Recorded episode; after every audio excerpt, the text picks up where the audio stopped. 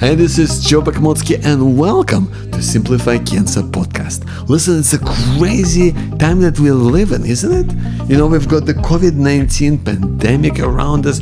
So, what do you, as a cancer survivor, as a cancer patient, or as a cancer caregiver, what do you need to know about this new virus? Well, today I'm talking to Raina MacIntyre, and Raina is an expert in biosecurity. She is an expert in vaccinology and epidemiology, and she conducts a lot of research in this area.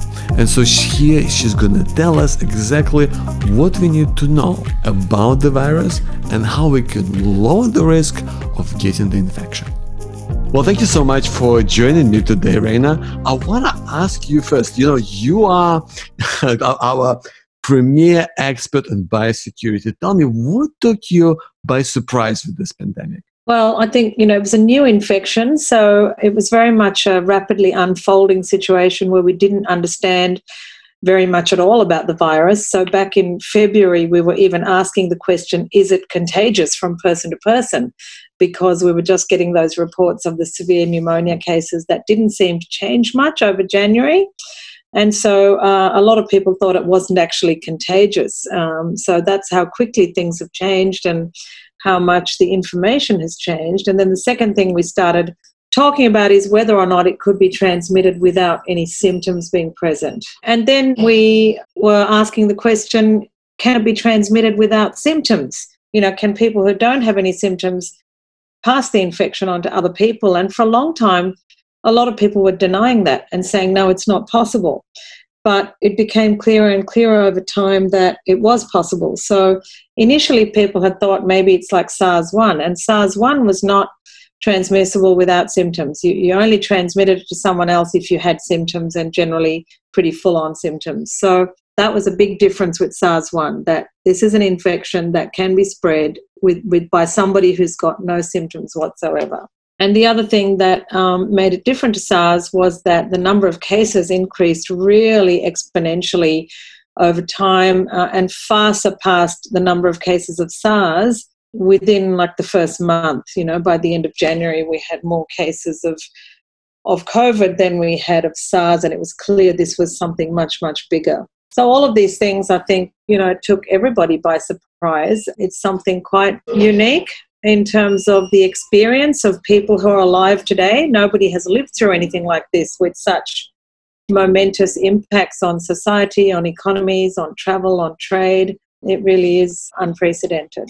Yes, absolutely, and and uh, I know you do a lot of research into kind of how how we respond to kind of epidemic breakouts, and it seems like I guess our entire civilization was completely caught off guard. You know, when the virus came in, we've got like our governments scrambling over to figure out a response on I guess on scientific level as well. We're trying to figure out you know either vaccine or antivirals in order to deal with it.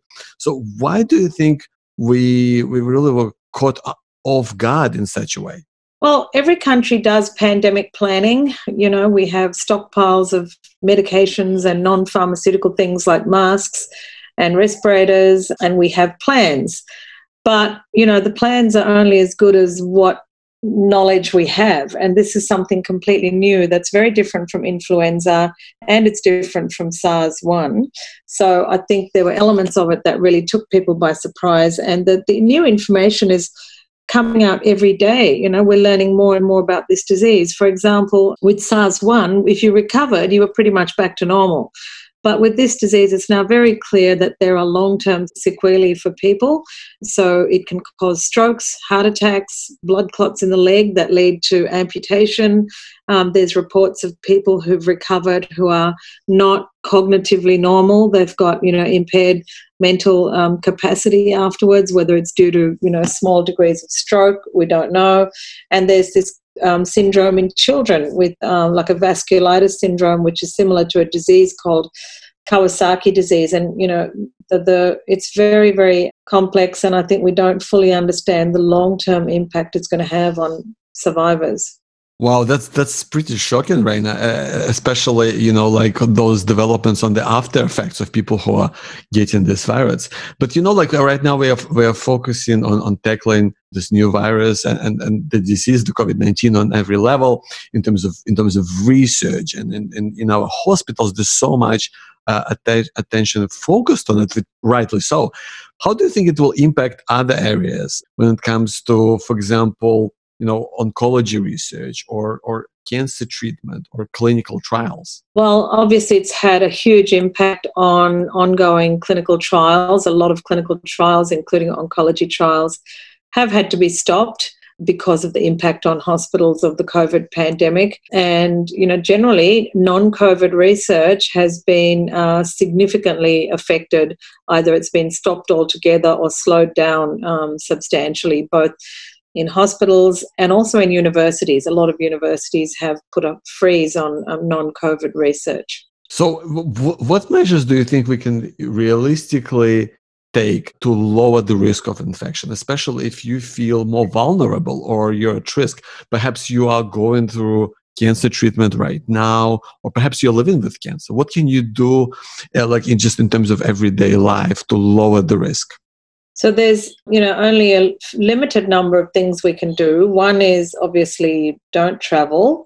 Travel is extremely high risk. Airports, aeroplanes, all of those things are extremely high risk um, because you're, you know, crossing paths with lots of different people from different places. The aircraft itself might be contaminated.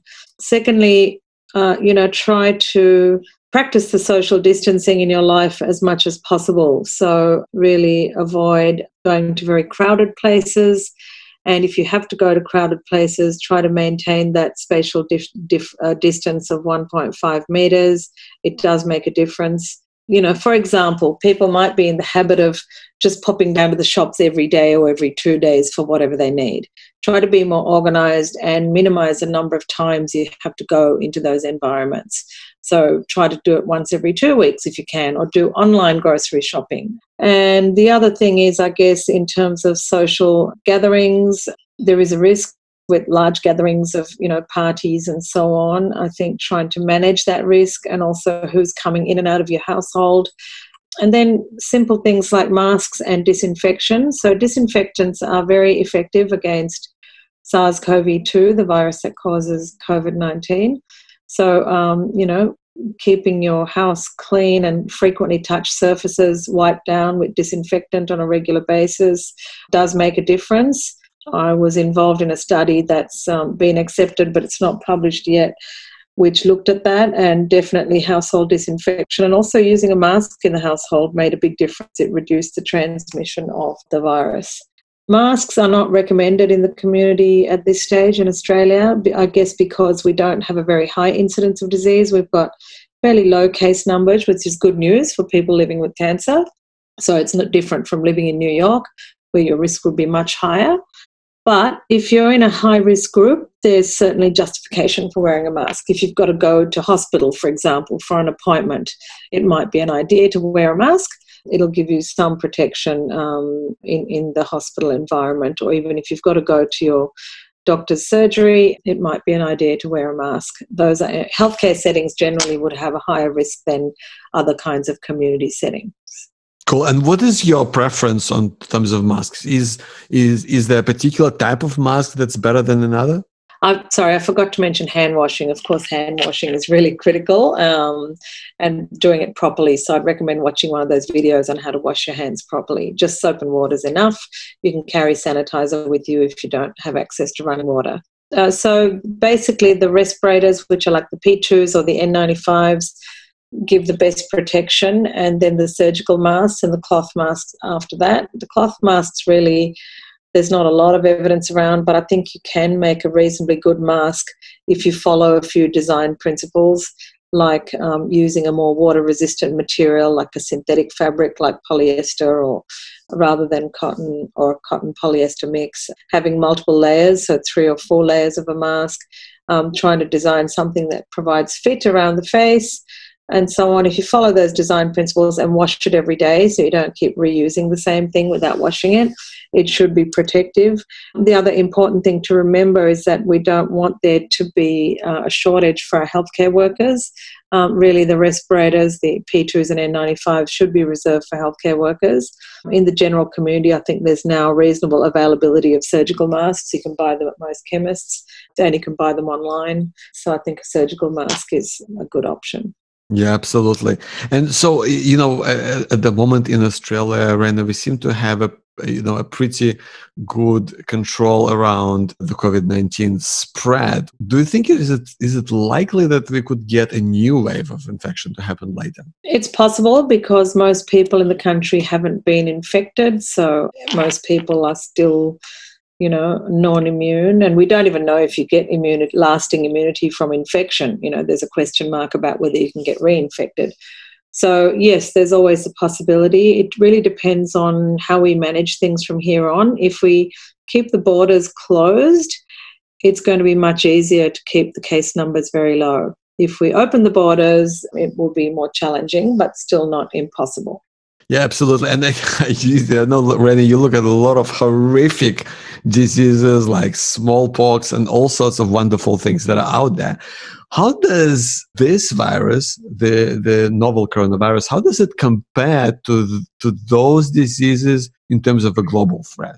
I mean, I think the proof is in the pudding. It's ravaging a lot of countries in the world, and we're seeing high income, wealthy countries, you know, completely at the mercy of this disease. Just look at the United States, look at Europe, uh, the UK, and I think that's that's what we have to go on. On a, we can talk about on a theoretical level: is this disease worse? Is that disease worse? This is certainly a lot worse than influenza, and it's probably worse than the Spanish flu pandemic of 1918.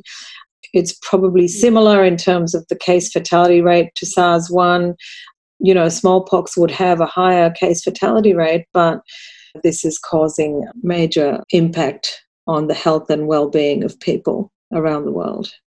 Yeah, absolutely, Raina. And you know, given that we have different vaccine technologies in the race right now, uh, you know, there's probably around you know 90 odd candidates out there, or perhaps more, and there's some other uh, you know entering uh, human trials as well.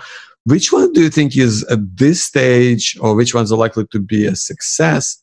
And would they be viable options for people who might be going through cancer treatment or perhaps yeah, cancer survivors, people with potentially compromised immune systems?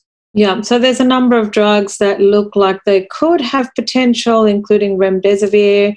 There's more nuanced data on lopinavir, ritonavir, and we're still waiting on the results of some big clinical trials to come out. Also waiting on the results of the trials of hydroxychloroquine, even though the initial data don't suggest much of an effect. Uh, it's too early to say, but I think any any um, decision on you know if if a cancer patient develops COVID nineteen, their treatment needs to be managed by their oncologist and the infectious diseases expert looking after them together to make sure there's no treatment interactions and other issues. Yes, and what do you think it's it's likely that we could get a vaccine? I think you know 12 to 24 months is the time we're looking at, and that's a very rapid time frame for a vaccine. Um, in the meantime, we just have to manage it with all the other measures. And would this vaccine be safe for everyone, including people who perhaps uh, may have been through cancer? It depends on the type of vaccine. There's about eight different kinds of vaccines methods being used to develop vaccines. One of those is a attenuated live virus vaccine. Um, that generally, live virus vaccines are not recommended in people who are immunosuppressed or whose immune system is compromised. So, if it's a live virus vaccine, it probably would be contraindicated in um, cancer, not necessarily in all cancer survivors, but certainly ones who are on drugs that might be um, suppressing the immune system. But the other types of vaccines, you know, would be safe, much safer, but really it's too early. We haven't seen any data on safety or efficacy as yet. And Randy, if you uh, were today given the power to change things, you know, when it comes to dealing with the pandemic, what would you do? Well, if I had a time machine, I'd go back in time and act on that little outbreak that started in Wuhan and stamp it out before it spread around the world. that's the mistake with epidemic diseases. People use the word epidemic all the time. There's an epidemic of obesity, there's an epidemic of drug use, there's, but that's not the, the correct terminology means that it's a disease that rises very rapidly in time, exponentially over days or weeks. So, you know, seeing a, a, an increase in cancer over a decade is not an epidemic. That's an endemic disease with increasing prevalence. And a genuinely epidemic disease increases exponentially, and you can lose control of it within a matter of weeks. So, the importance of acting really early cannot be stressed enough. You know, if you act early, you can stamp out an epidemic. That means you've got to detect it early, you've got to report it early, and you've got to jump on it and stop it right? And we've seen the consequences of not doing that. Yes, and what about what's uh, in the place that we are right now, where it seems to be, you know, rapidly out of control? Is there anything that you know we can do globally to get some measure of control back into the situation? Well, I think we have to focus on the places where it's out of control, and that would be, you know, in the United States and in Europe also focus on some of the countries where surveillance and diagnostics may not be as strong, like in uh, low income countries, um, where we can identify cases and quantify actually where the transmission is happening. And I think you know, again, we've seen that um, national interests and, and kind of even subnational interests have overridden global health in a big way. You just have to look at the United States, where, you know, states are fighting with the federal government and, you know, people within states are fighting with each other. There's protests. That's an example of, you know, how not to do it. And you know so we can't even begin to talk about global health and global efforts you know when when we're seeing within nation problems in responses. And earlier you touched on uh, a, such a diverse range of different reactions to the virus you know with the ranging from people who may be you know asymptomatic to potentially people who get you know things like cytokine storm or, or, or you know potentially all these after effects like cognitive after effects this potentially uh, disorder that that uh, can affect children. Is that a normal thing for a virus to, to do to have such a diverse range of reaction in people no, no, this is very unusual. Um, the whole effect of this virus is really very different. You know, in fact, what it does to the immune system is um, very different from influenza. It causes, a, it kind of like just knocks out the T cells in a major way and kind of causes this um, non specific kind of dysregulation of, of all the T cells. And it's very different to flu, which has a much more specific immune reaction. Cool. Right. Well, thank you so much for your time, Raina, and uh, hopefully we can uh, get a better grasp on uh, on this disease in the coming months. Yeah, yeah. Well, it's good news in Australia anyway that we've got very low case numbers. Yes, absolutely. Okay. Thanks, Joe. All the best.